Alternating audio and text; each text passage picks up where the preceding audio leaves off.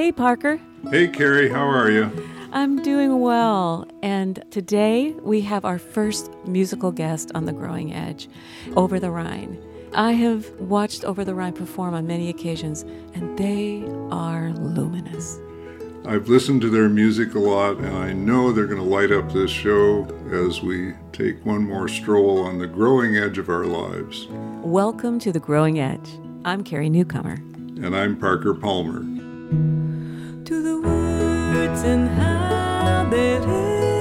between us, and to us and how we live between the words.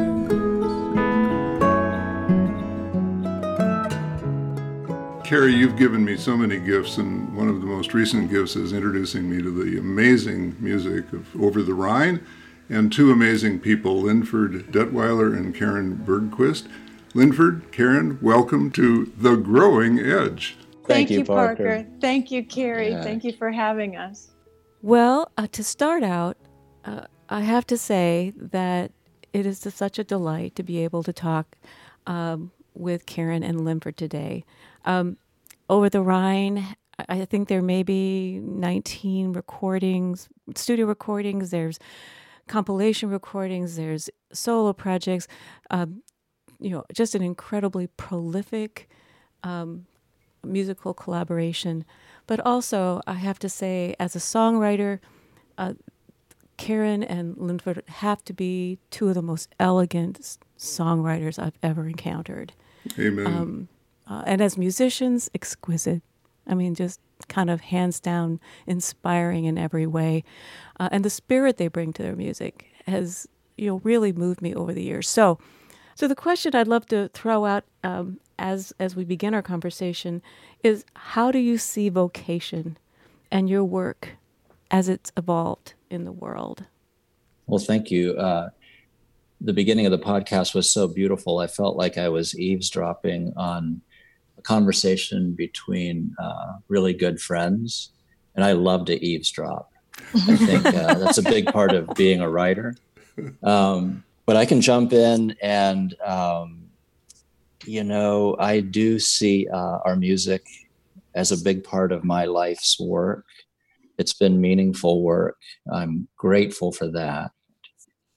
At some point, I think every artist encounters an invitation, and that is um, we work so hard to try to write a beautiful song or to uh, make a beautiful painting or um, write that beautiful short story. And um, at some point, we ask ourselves a question why not just make a beautiful life? or at least try to. And um, the two become a little bit inseparable.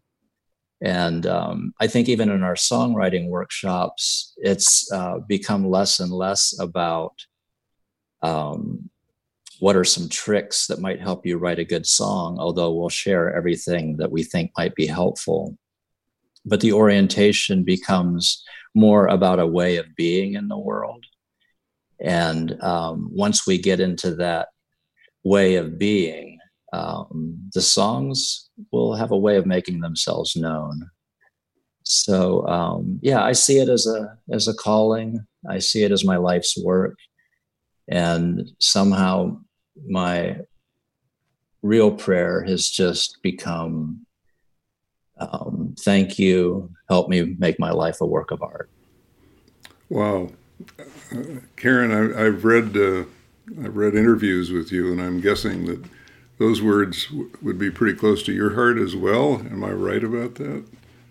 Yeah, um, yeah. We we we track pretty steadily, uh, Linford and I, uh, and um, you know, it's it's. I I guess it would be something more to live up to, but I do love the quote: "How you do anything is how you do everything." Mm. And mm. um, I think that that applies here as well.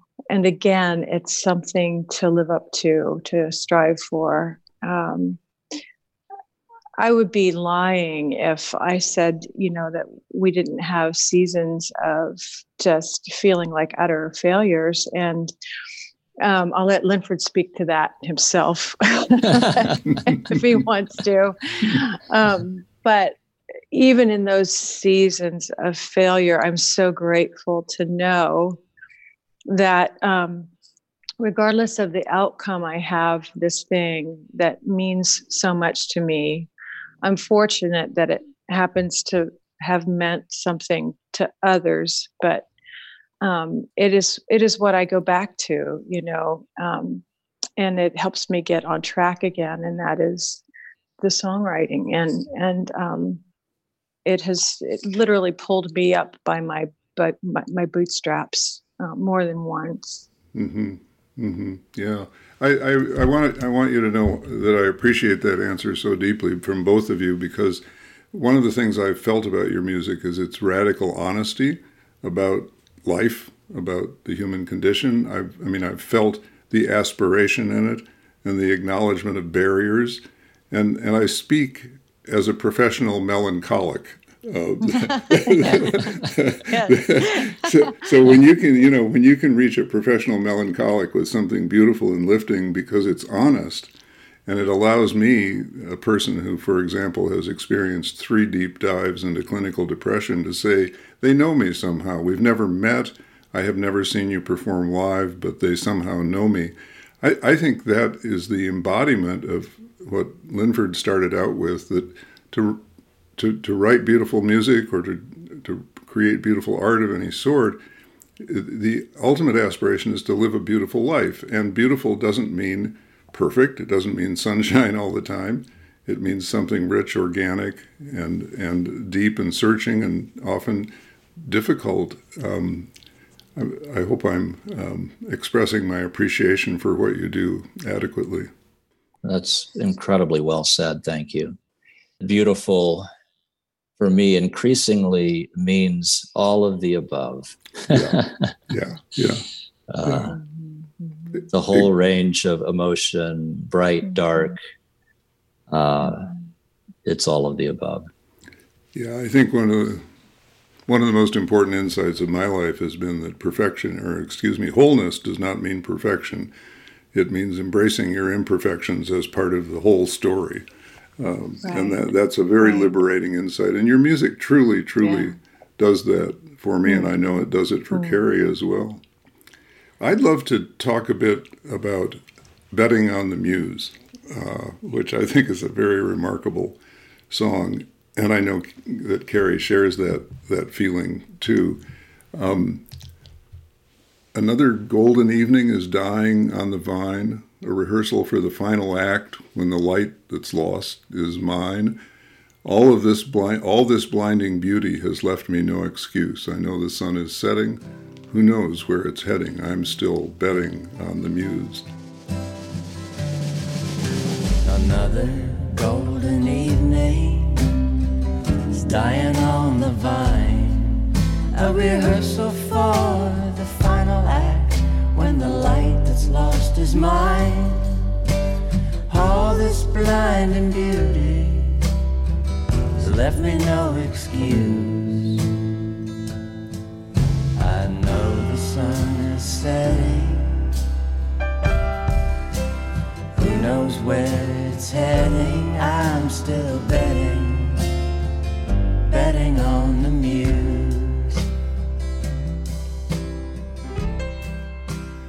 Um, you're a lot younger than I am. I'll, I'll soon be 81. But those lines speak to me at my age very, very deeply. And I, I wonder if you could just talk a little bit with us about another golden evening is dying on the vine, but nonetheless, you're betting on the muse.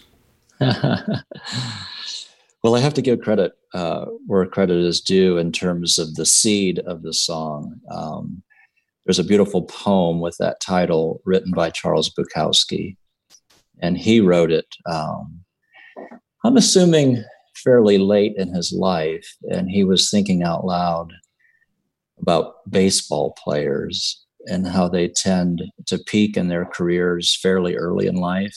Uh, they might get to play through their 30s if they're lucky. And then they sort of have to start thinking about plan B. And he was comparing that to the vocation of a writer. And he was suggesting that uh, a writer has a rare opportunity to get better at a craft and to continue to grow over the course of an entire lifetime.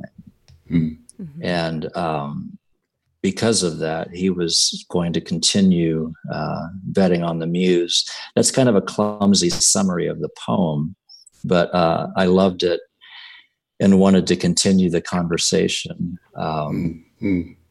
And uh, I don't know. I'm I'm 55 my father uh, passed away unexpectedly um, back in 2008. And uh, Karin can tell you that I have been doing some of the math, trying to figure out how much time I have left. yeah. And um, I have been given uh, the gift of, you know, recognizing that I won't be here uh, all that long. Mm-hmm. And uh, that has a way of, uh, revealing itself over and over again in the songs. Um, is the fancy phrase for that memento mori? I uh, is think that the Latin is. phrase? remember, remember yeah. you're going to die. Yeah, yeah. Yeah, there, there's a Buddhist phrase about always keeping your death before you, and I think I think that's really important. I, I, we live in a culture that is so um, so focused on youth that even when you say something like, I'm getting older and I'm at the place where I can see my horizon line now. And that has mm. changed something for me. It, it, it has deepened something for me um, and allowed me to write something like Betting on the Muse. And, and the response is, oh, you're not getting old, you know? And, you know, kind of in some ways denying that. And I I think it's an important part of what we do as artists that are, are continuing uh, an artistic expression over an entire lifetime to be to be there with what's happening now. It was really important to be there when what was happening when I was 19. I had something to say at 19 and she said it in the best way she knew how. Um, mm. and at and at 25 and at 35 and at 45 and now at this point in my life you probably could not have written Betting on the Muse five years ago. It's what you can write now. And there's something truly beautiful about that. Um, I love the line in it about I lie, I lie awake and wonder are these songs or are they prayers? Mm-hmm. Um, you know, yeah. And I love that you called it betting on the muse, not believing in the muse, hoping on the muse. It was like, you know, if I'm going to lay my money down on something, I'm I'm I'm putting it down on beauty and art. You know, uh, there's just something really great about that phrase. There's a swagger to it, you know.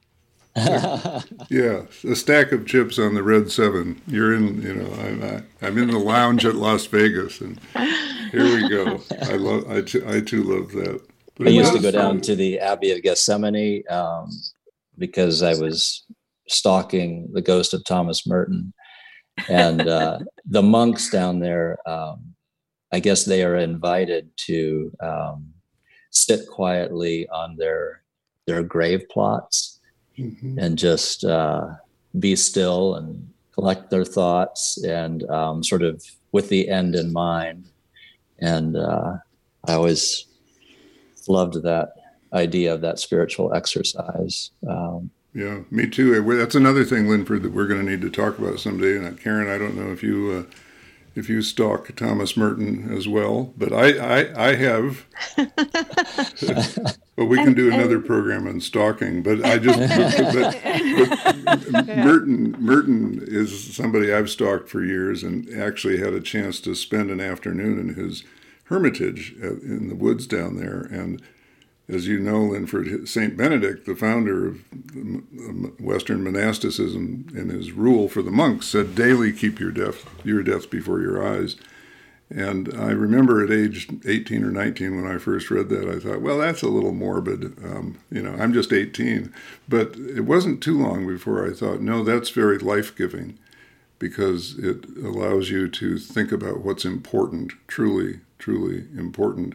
And your music keeps evoking that for me.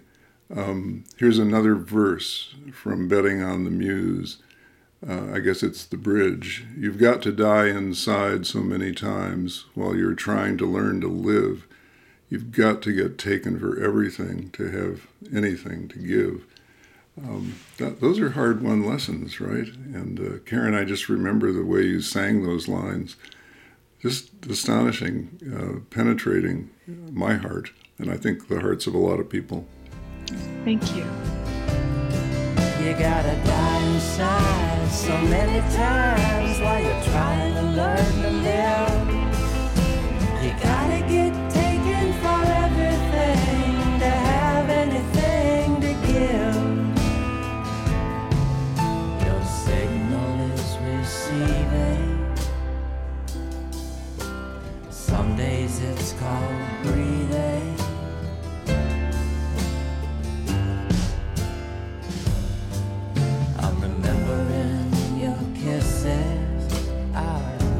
Lips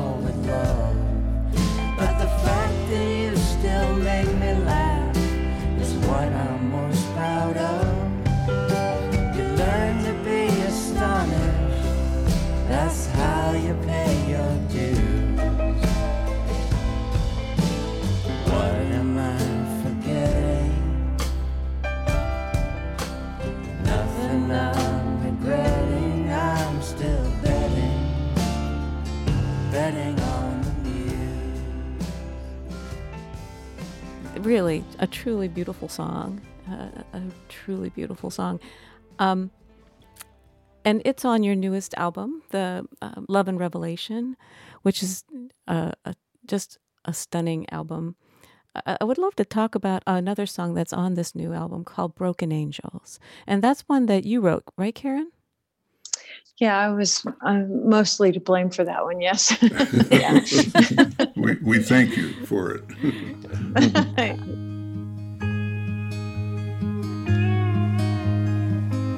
I wanna take a break from heartache, drive away from all the tears I cry. I'm a wasteland down inside. The space under heaven, in the landscape of a wounded heart. I don't know where to start. But the wild geese of Mary pierce the darkness with a song and a light. I've been running from, running for so long.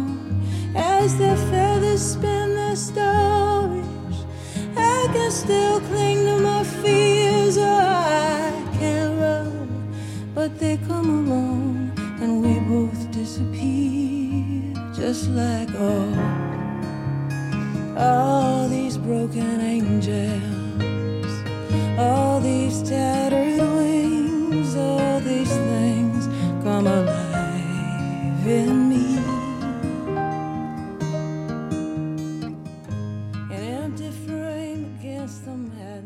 it's one of those songs that you I don't know if you have particular songs that every time you hear it it makes you cry.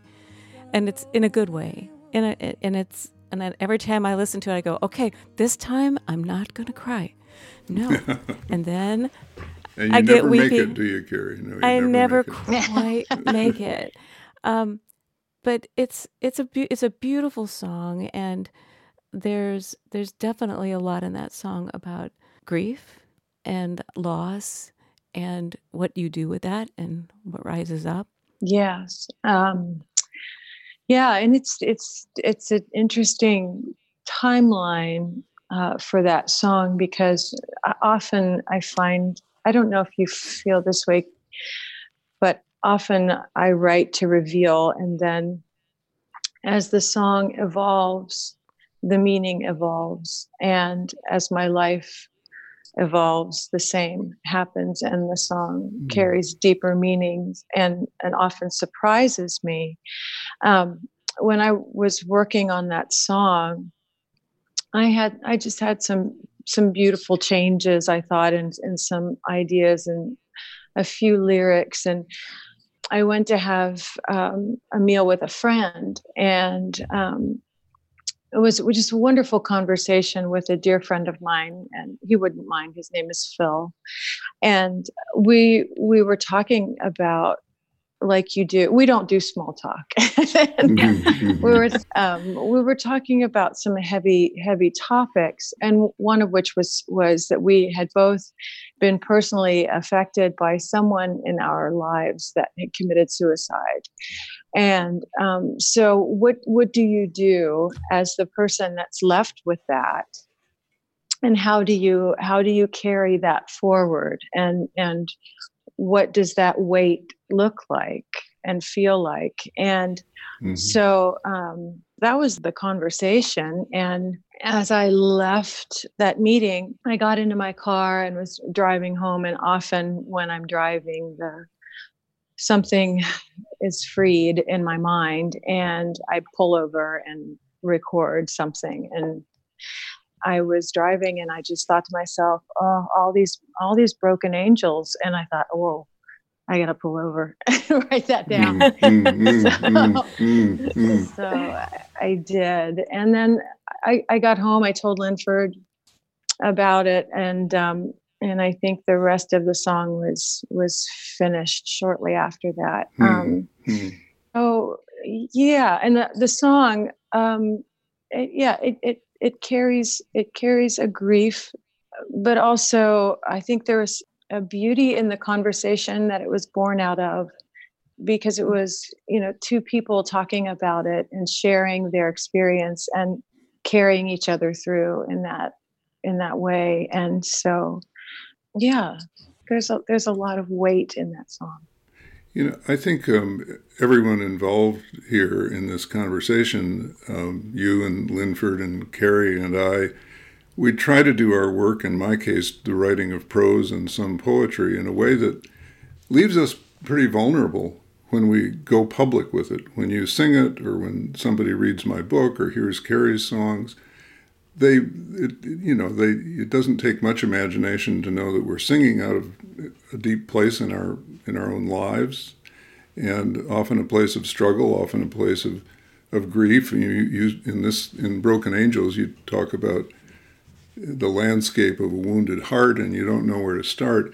So I think the question I really want to ask, which is one I myself would have a hard time answering, so forgive me in advance for the question, but how do you hold that vulnerability? How do you understand that vulnerability? How do you work with that vulnerability in yourself? Because in our culture, um, it, it's a, there. There are many places and spaces where it's it's not safe to make yourself vulnerable, and if you make yourself vulnerable in an honest way, it's not even cool. I mean, you know, there's some there's show-offy ways, right, of making yourself vulnerable that are, are kind of performance, uh, non-art, I would think. Uh, but uh, yours is so honest. How does that? How do you hold that? How does that feel? That's a great question. Um, the image that came to my mind was that of someone skating on very fine blades and very thin ice. I mean, I think you can make something beautiful out of it, um, or you, you can wipe out you know mm-hmm. and there's mm-hmm. you know but mm-hmm. but when you're vulnerable especially with an audience and you make a mistake they breathe a sigh of relief and they love it and they love you more yeah. because they see themselves in that imperfection so risk taking is such a huge part of what what we do and i think a lot of really beautiful, if I may say, art is born out of real risk taking. Mm-hmm. Um, and for that reason, it invites the listener in in a way that that is um, scary and welcoming and just all of the things that that listener needs in that mm-hmm. moment. Mm-hmm. Yeah. Does that answer your question? It, it absolutely does. And uh, with me, um, I experience everything that you just spoke about, and I actually have come to regard it as part of the the compost of my own life. You know, the the muddiness in which I grow, out of which I can grow.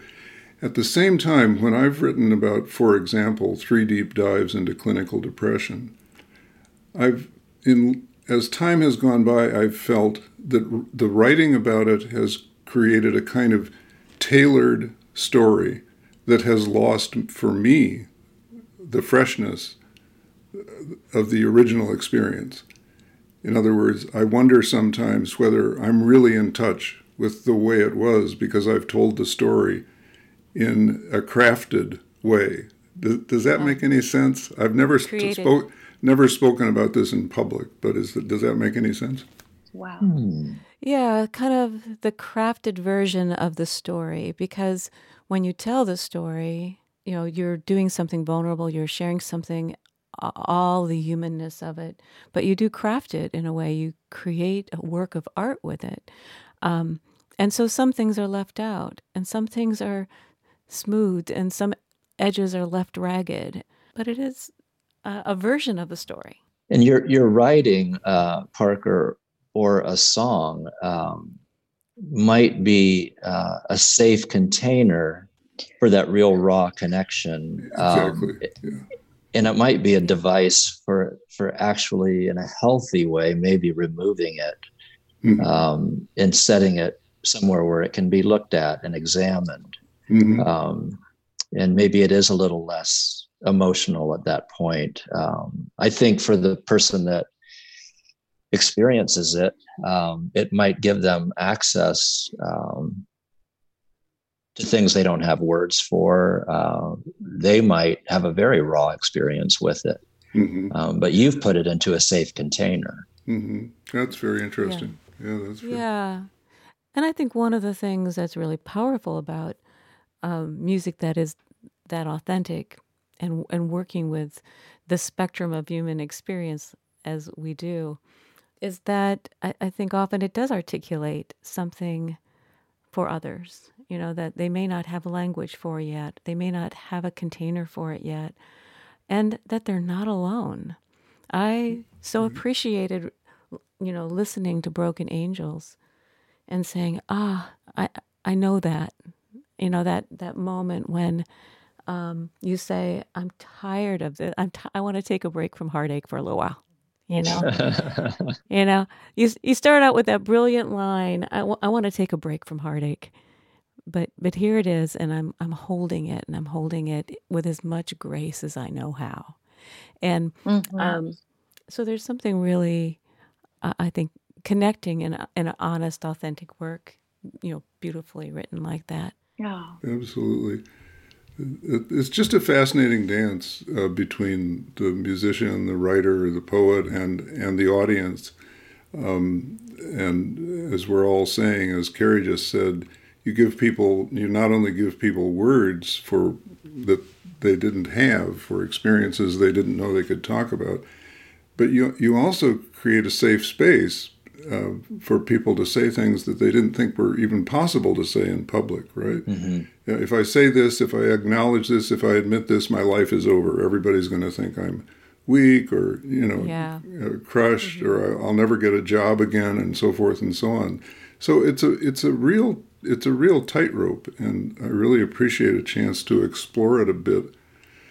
There's so much in each of these songs that we could go on and on about, but I, from Broken Angels and the vulnerability of that song and the vulnerability that we've just been talking about, I have this need in me to, to go to the another of your great songs called Meet Me at the Edge of the World, which I think of as let, let me off this planet, please, at least for a while.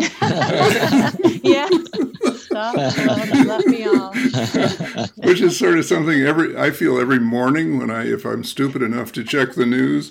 yeah. uh, you know. So talk to me a bit about that. You know, this was the, these were the lines that really knocked me down toward the end of the song. Here we stand on cold concrete ground because someone said they liked the sound. I mean, I, me- I immediately pictured myself behind a podium or you behind the mic up on stage in front of a number of people. I'm thankful that they've hung around. Yes, indeed. I'm, I'm totally dependent on my readers for my living. but I'm craving the edge of the world. I, I know that feeling so deeply. And then, and then, it, it, you know, like, thank you for coming and please get out of here. You know, yeah. yes. Well, yes. And then, is it time to disappear? Is it time to disappear? Oh, babe, can can we just get out of here? You and me, love, and no one near. Walk me to the edge of the world. I'm waiting at the edge of the world. I adore those lines, and I'd love to hear more about them. Wow. I guess the song was born when we, we left the city where we had lived for a long time and, and loved the city. And at some point we just we knew we just had to to go and find a, a quiet place with tall trees. Mm-hmm. We found this old fixer upper, and neither of us are handy. So it was a big risk, but we we found this old old farmhouse, and um, it was so quiet. In the morning, you could walk out on on your porch with your cup of coffee and hear the bird song, and that was it. And it was such a gift after the touring life. You know, you know what it's like when you're traveling and the noise and just the constant stimulation. So we were craving that. And We we found this place, and I used to um, walk my my then Great Dane. Um, we had this big speckled Great Dane named Elroy. and uh, whenever I would, I would, we found what was um, a tupelo tree on the property. Mm.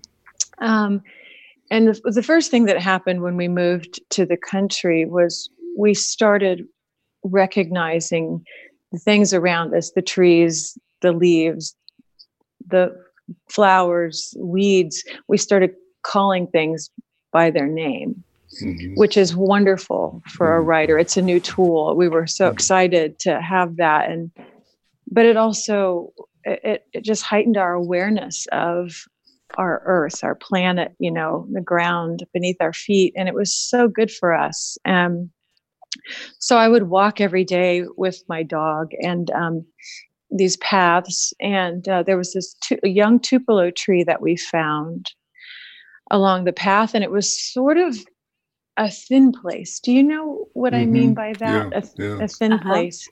Mm-hmm. And I'd only encountered a couple of those in my lifetime, and lo mm-hmm. and behold, we felt like there was one at at this this old farmhouse and along the path. And I would I would walk past that tree, and it was almost like this old, sweet old Great Dane of mine knew to just pause. He never mm. pulled me past this spot. And I would often get a word or um, a prayer. And one day, this song just tumbled out. Mm. And mm. Um, fortunately, I, I always carry something with me to write or record anything because I always feel like if I don't catch it, somebody else will catch it and make more money with it. So I, I gotta get it. One lone Tupelo stood against the iron weed, the golden rod that tamed our need for something other than fear and greed. Meet me at the edge of the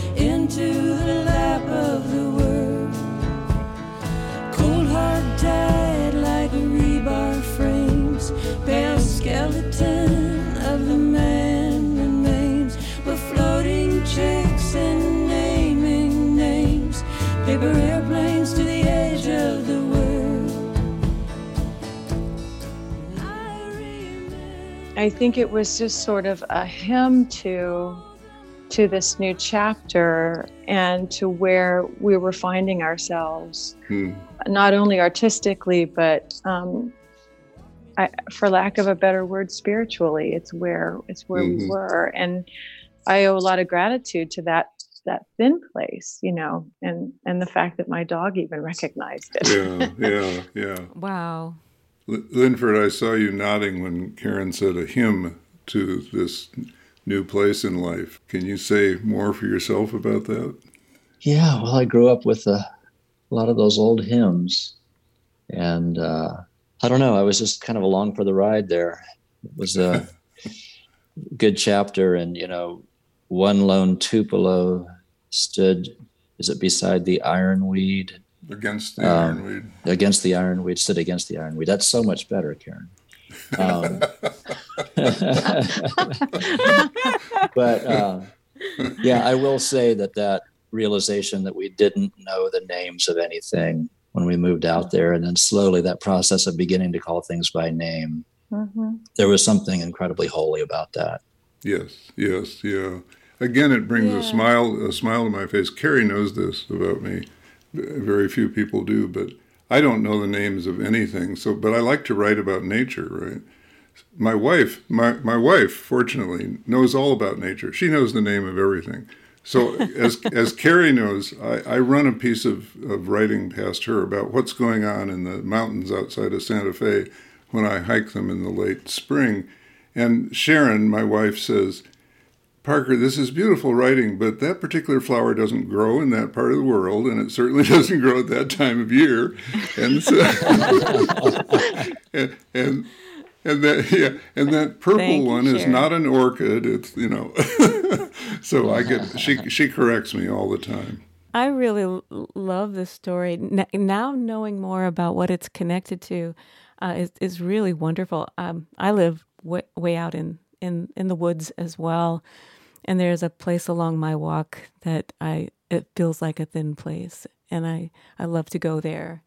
Uh, but also that idea of naming things, of being able to say, you know, that's a song sparrow, and that's the wood thrush, and it will only be here another week or so, and then it'll be gone until Right. next summer. And you know that this is this is the place on the property where the Dutchman's breeches come up. You know, but you have to be there for that week because they're there and then they're gone. And um, so there's there's something really beautiful by knowing the names, I feel like I see them more clearly, that I see them as more um, uh, like like friends. And I think I see them more. I actually, because I know the name, I'm more likely to hear it. I'm more likely to see it. Um, You so enter into a relationship with them, Yeah. right? yeah. So uh, yeah, at a certain point in my life, I just really made it part of what I was doing to start really knowing and naming and And what an event when one arrives that has an unknown voice. yes. It's like, what is that? I've never heard that bird before. Okay, I have to tell you this quick story. Robert, um, my husband Robert, you've met him. He's kind of a joker, and uh, he knows I love birds. And I'd gotten this uh, iPhone app, um, iBird, you know, and it had all, but it has these digital bird calls on it. So I was sitting there, we're talking with a friend. I go, "Oh, listen, you know, it's a no, no, no, you know," and oh, that's interesting. That's a so and so.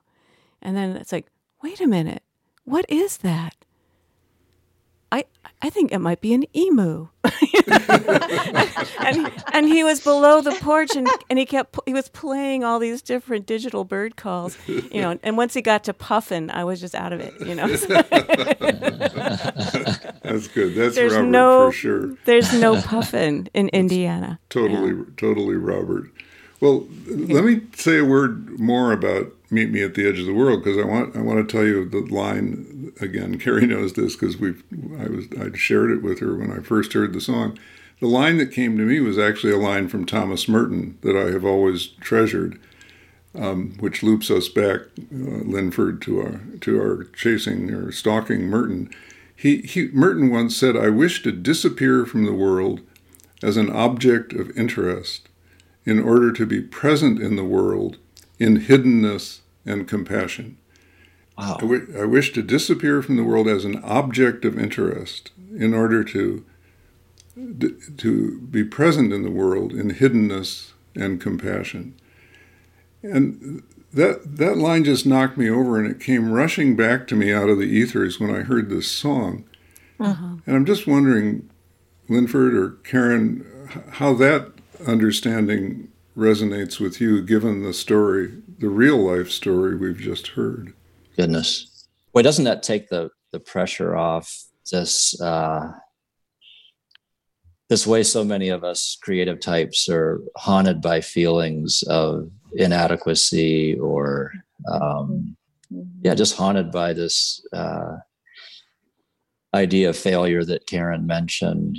And um, making it not about being an object of interest but just being mm-hmm. present and alive in some meaningful way mm-hmm. is is a much deeper uh, orientation for for success or or right. something worthwhile mm-hmm. as opposed mm-hmm. to just re- recognition and mm-hmm. um, i really love that quote and i i don't i hadn't heard that it makes me want to paint it on the ceiling so that when i wake up in the morning i see that first.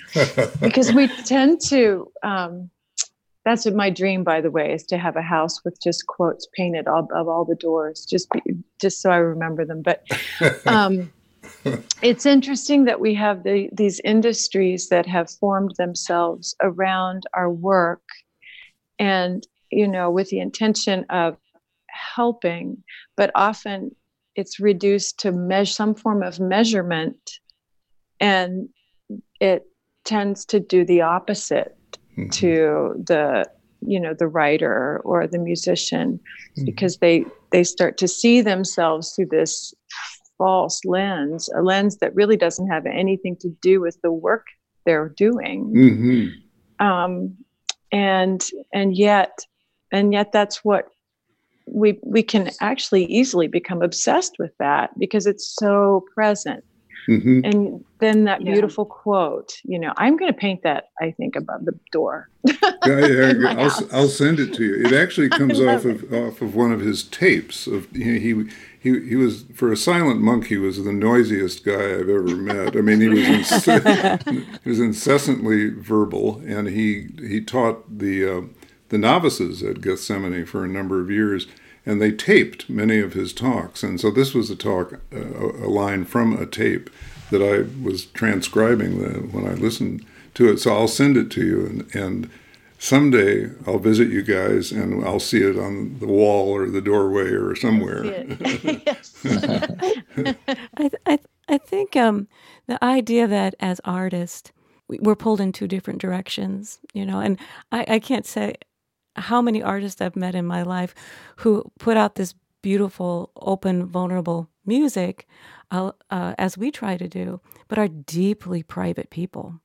Um, some of the most more deeply private people I've met are, are, are writers, and, and yet it's out there. Um, kind of going back to an earlier part of the conversation, in terms of writing about the things you're not supposed to say. I remember years ago, this was years ago, but uh, a therapist basically, and I was working on some really deep trauma, uh, trauma experiences, saying, "Don't ever tell anyone about this mm-hmm. because you'll never get a job." And you know, just and wow. And so, what did I do? I wrote songs about it. it's like let's good for you. I kind of came through a home that you know my my dad was a little more reserved. It was kind of a reserved family, um, but then here you there's this this longing to t- to tell a story in a beautiful way, and so it's like so let's tell the world like all the secrets in a song in public.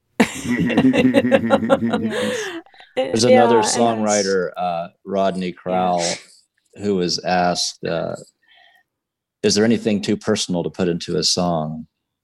And he thought about it, and he said, uh, "Not if it rhymes."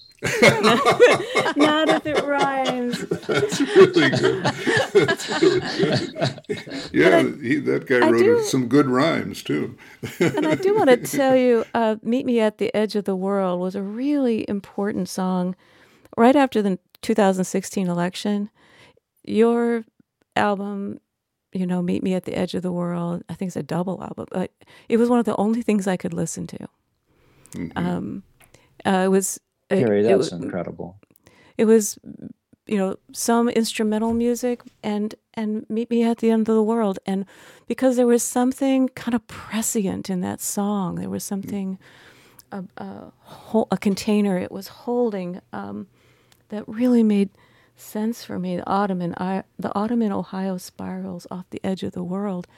It was just there was something about wanting to stay really engaged to put my whatever my contr contribution my small work in the world would be but to stay in it. And at the same time this i think i want to just disappear from the world for a little mm. while. Mm. It's bruising out it's bruising out there right now. So there was there was something really beautiful about they they put something into language and there's a spirit in this work uh, in the entire album and in all your work i think that ah there it is. That's the community i think so many of us are longing for. You create a certain kind of community and maybe that's a, a way to talk a little bit about the nowhere else festival because i think part of what you do is create a space a safe space for us to show up and to step in to the music with our own stories uh, but in the Nowhere Else Festival, which is a festival on that beautiful piece of land that you've been talking about. I think it's Memorial Day weekend, and you bring all these. It's a really interesting uh, blend of music, but there's all. It, it all has a certain kind of spirit to it. Artists, visual artists, filmmakers, creating the kind of community I think a lot of us are longing for. So, could you talk just a little bit about the Nowhere Else Festival? Yeah.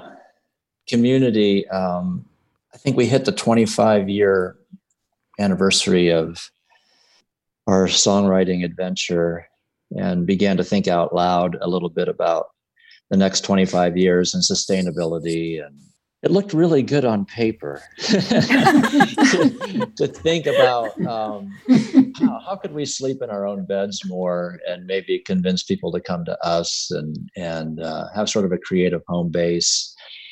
And uh, so yeah we we began restoring a barn uh, an old barn that was built in the 1870s into what we uh, are hoping to ch- turn into a, a- venue for for music and different sorts of workshops and storytelling and creativity and all sorts of things. Um, and we began hosting this musical family reunion and inviting people to come in for a weekend and be together. And um, it's been uh, it's been a challenge taking on uh, a project of this scale.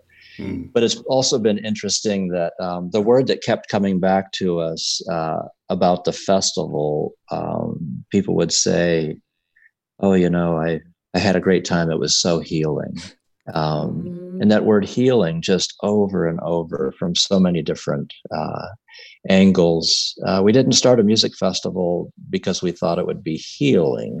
Mhm. At least that wasn't, you know, Right. Part of the marketing plan. Right. But then again, how how could it not be um, to invite people into a conversation, you know, with music and art and kids running around in a green space and um, Mm. so we're we're sort of learning as we go and we're still a little bit Mhm. overwhelmed by this uh, this project but uh, it's been a, a big part of sort of what we see as the next chapter It's a beautiful vision, and from what Carrie tells me, a beautiful reality. Um, I've often framed my life work as as that of creating safe spaces for the soul to show up. And when I so well said uh, instead of the, the ego or the intellect or you know those are all valuable things under certain circumstances but the soul hardly ever has a chance to show up in the spaces created by our society And so there's this powerful countercultural work to be done, which you're obviously doing. And, uh, you know, Carrie, I think this conversation generates like five more podcasts with uh, Karin and Linford.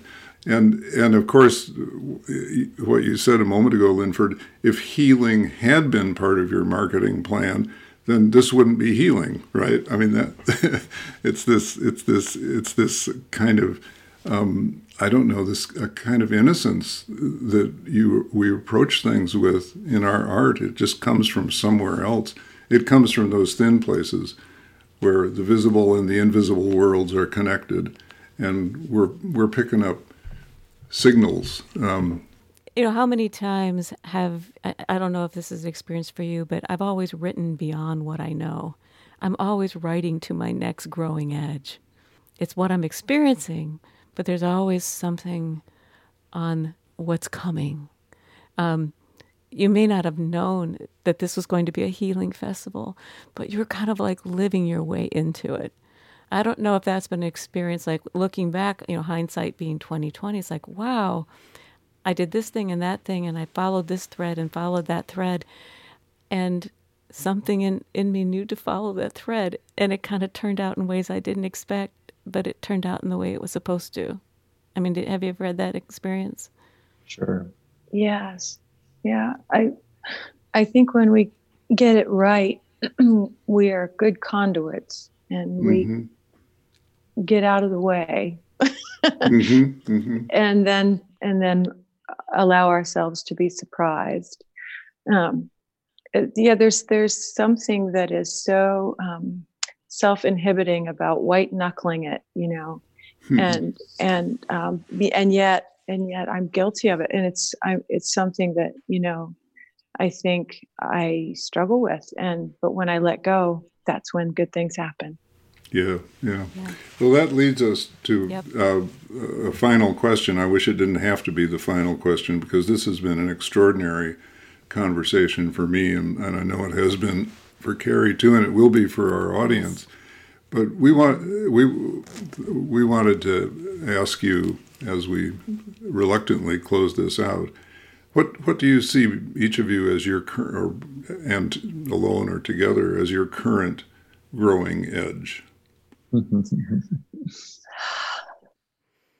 I, I, for me, I think I can jump in and um, more keenly than ever, believe it or not, after 30 years of, of doing this, um, I'm I'm back to uh, the the place of the beginner, and sort of an overwhelming uh, sense that I don't know what I'm doing. I hate to admit it, but um, I have been reading this this Richard Rohr book that a number of people are ta- are talking about. It. I think it's called Falling Upward. Is that does that sound right?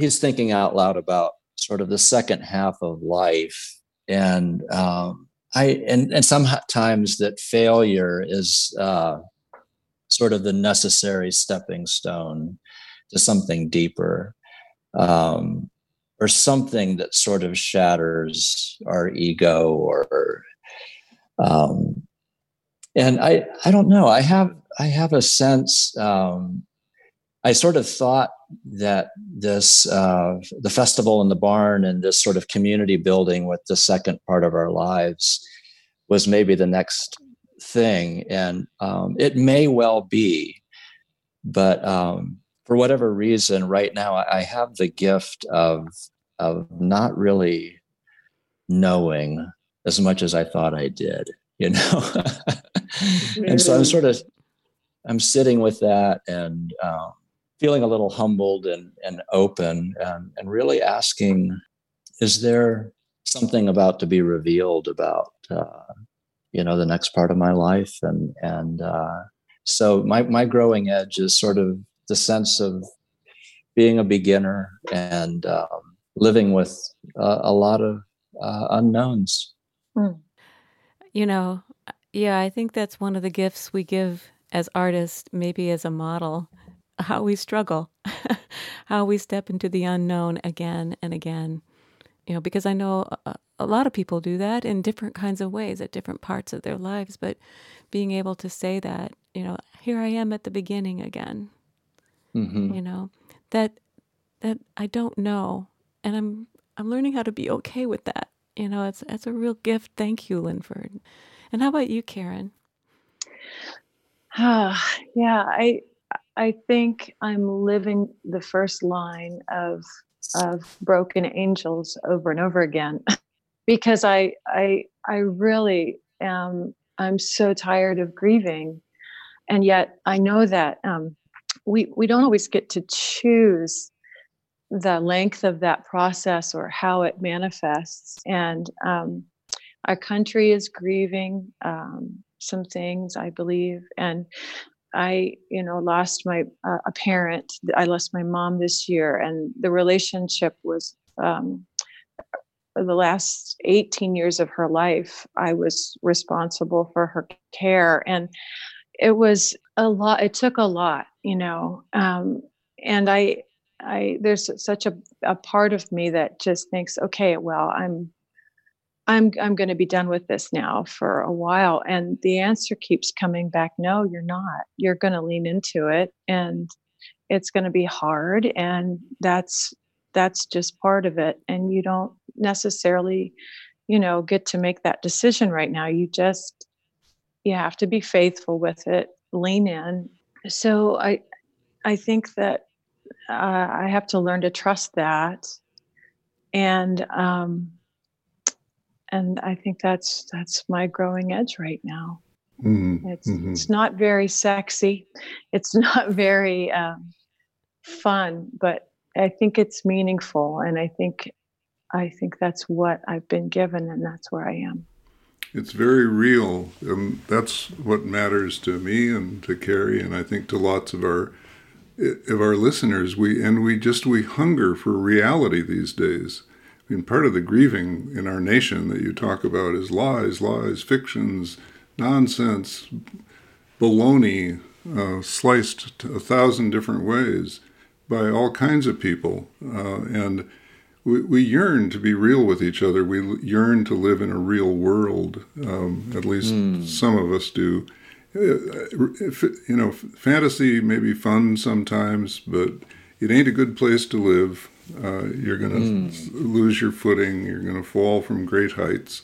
Reality that keeps you on the ground, you can fall like we always do, and then you can get up again because the ground is there to catch you and you can you can get up and fall again and then get up again so thank you guys for being so real. Thank you for translating your reality into gorgeous gorgeous art that also takes us to that thin place where the visible and the invisible worlds come together and we know that there's more here than meets the eye. That's what your songs keep saying to me. Thank you so much. Oh, and I would really love to um, also just make mention uh, of you know the website. Could you tell our listeners where they can find out more about you know, your music, where you'll be performing the, the Nowhere Else Festival? Yeah, the band website is overtherhine.com. Festival website is nowhereelsefestival.com. Come join Thank us on the you. farm.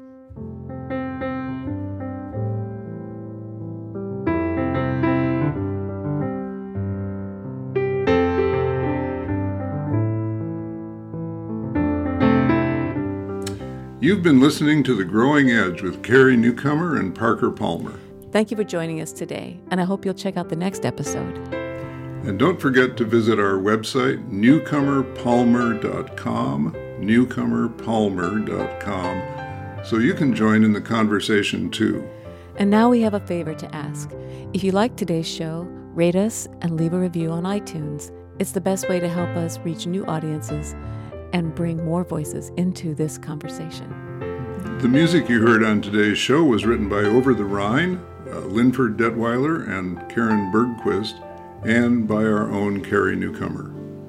And much gratitude to Gary Walters for performing the song The Clean Edge of Change. And with wild appreciation to Allison Quantz for creative envisioning, direction, production, and because she's over the moon.